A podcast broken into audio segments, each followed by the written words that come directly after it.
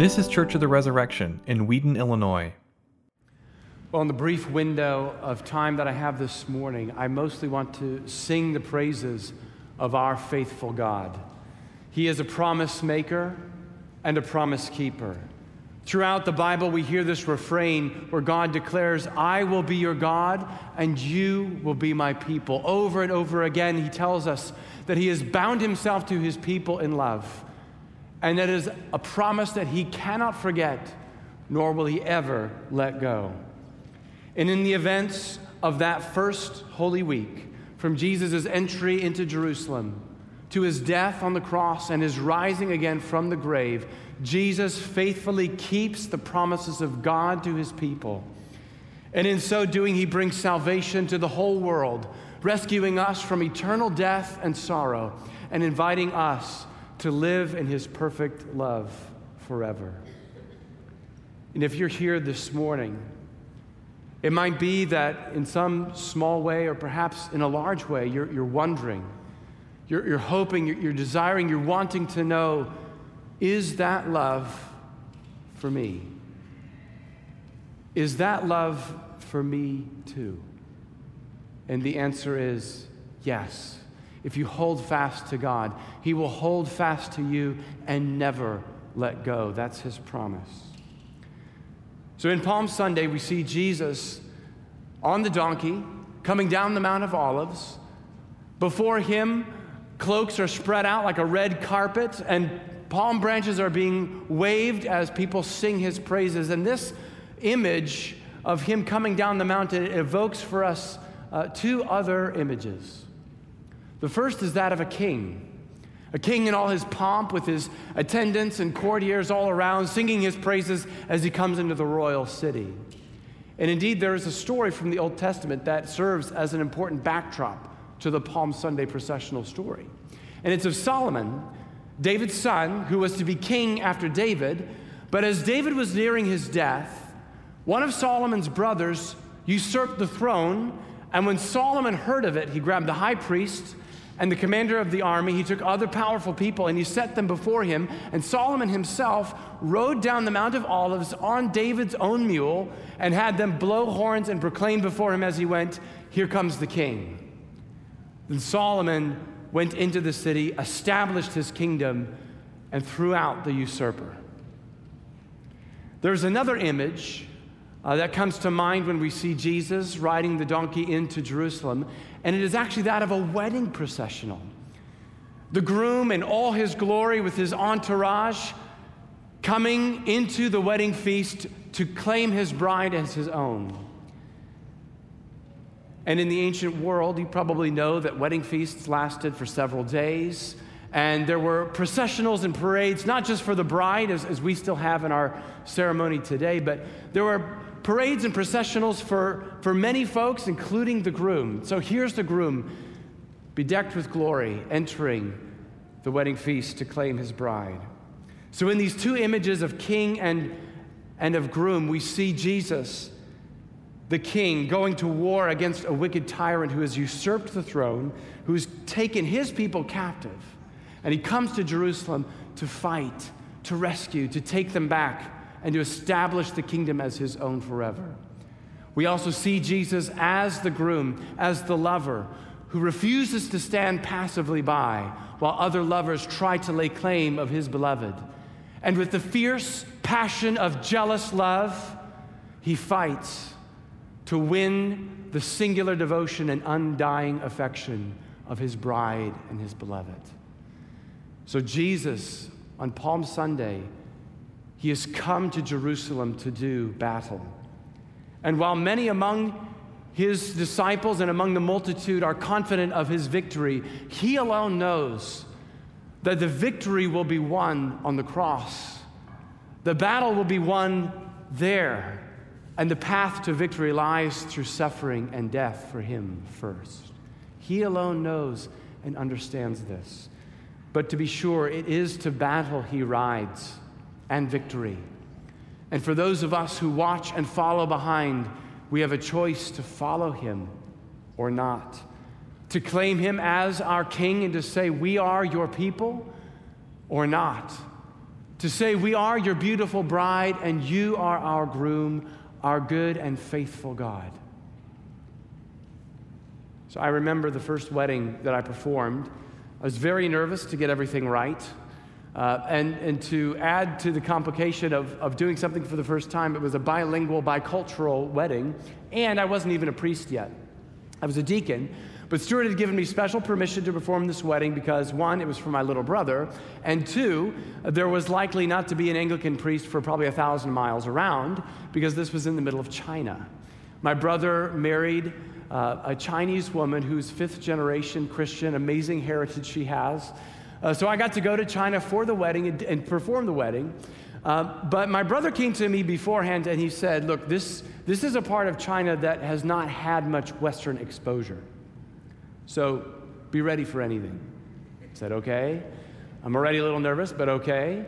He said, Oh, also, by the way, in this culture, they, they have no category for ceremonies where they sit for an hour and watch people talk and do things up front. That just doesn't happen here. So be ready for anything. So, sure enough, the wedding begins, and as my sister in law is coming down the aisle, as she's halfway down the aisle, about a dozen people thought, well, that looks like a good idea. And they just jump up out of their seats and they join her down the aisle. So that at the beginning, when I'm saying, do you really want to marry him and do you really want to marry her, there's like 15 to 20 people just milling around.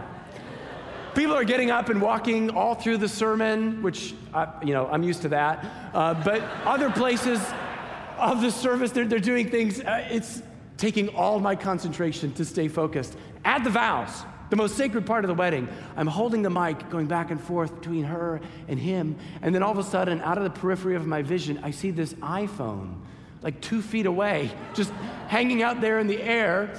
And somebody, not even family, not a relative, has just decided, hey, I, I want to capture this on video. And they're just standing right there. Was actually a great uh, first wedding because if I had messed up or forgotten anything, nobody would have cared and known the difference. But there are actually components to that wedding, specifically the Chinese customs, that struck me in a profound way because I saw in them something deep and meaningful. So, on the morning of the wedding in China, the groom, with all his party, shows up to the house of the bride and he shouts, I'm here, I've come for my bride. And at that moment, all of the bride's family and friends rush to the door and they bar the way and they kind of mock fight, and he has to fight through them and beat down the door to get to his beloved. Once he's inside, he starts paying them $5, $10. He has to give money to everybody there. And once he's finally paid them all off, then he can take his bride and they go to the ceremony, they get married, and never again will they be apart.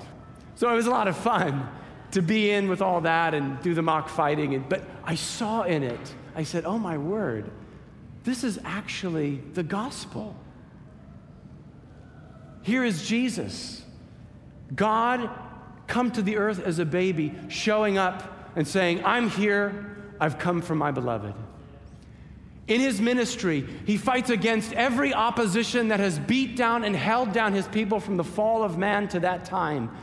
And so, in his ministry, he's saving the lame, he's giving sight to the blind, he's cleansing lepers, he's casting out demons from the demon oppressed, he's showing mercy to the outcast and forgiveness to sinners. And he's standing up to the false shepherds and those who are corrupt and leading the people astray. He faces down every opposition. And finally, at the end, he gives the true and incomparable bride price of his own life. He spills his blood and he says, This is the price at which I have bought you back. You are precious enough, I gave everything to have you back. And if you want to know this morning, is that true just for all of us in a general sense, or is that true for you individually? Know this for certain it is true for each and every one of you, as it is true for the corporate body of Christ. Jesus says, I gave everything to have you. And of course, on the day of resurrection, like in that very first marriage and wedding at the beginning of time, when Adam woke up from his deep sleep and looked upon his wife for the first time and said, Bone of my bones, flesh of my flesh. So, too, in the morning of resurrection and in the glory of resurrection light, Jesus looks upon his disciples, the church, in a new way, and he says, Bone of my bones and flesh of my flesh, and I will never be me apart from you ever again. And nothing shall separate you from me. Come away with me, my beloved. And it's in light of these things that we say with the prophet Isaiah Behold, this is our God. We have waited for him, and he has saved us. This is the Lord. We have waited for him. Let us be glad and rejoice in his salvation. This is our God, the faithful one. This is our God, the Savior of the world. There is no greater love than this. But as I said before, it is a jealous love. It is the love of passion that refuses to let any other lover have his beloved. And we know that Jesus was somewhat of a lightning rod, wasn't he? He was a fork in the road. You could not be neutral about Jesus. People either loved him or they hated him. And this love, this all consuming, fierce, passionate, jealous love, demands a response, it demands a choice. Earlier, I said you might be here with a question in your heart Is this love for me? I said the answer is yes. But God has a question for you also today. His question is Will you give yourself to me? All of you? Give me your whole self to me? I have given everything for you. I do want something in return, and that something that I want is everything. I want your everything. What bride on the day of her wedding wants to hear her groom say, And with some of what I am and a part of what I have, I thee wed? What husband wants to hear his bride say on their wedding day, And with a little bit of who I am and part of what I own, I give myself to you? Jesus wants our whole selves. We have a choice. And on that first Palm Sunday, and on that first Good Friday, we see there were two distinct and very different reactions to Jesus, weren't there? On Palm Sunday, there were the disciples with freedom and exuberance, singing and paving the way for their king as he came into his own. There were also the Pharisees who said, Rebuke your disciples. Shut this down. This is not appropriate.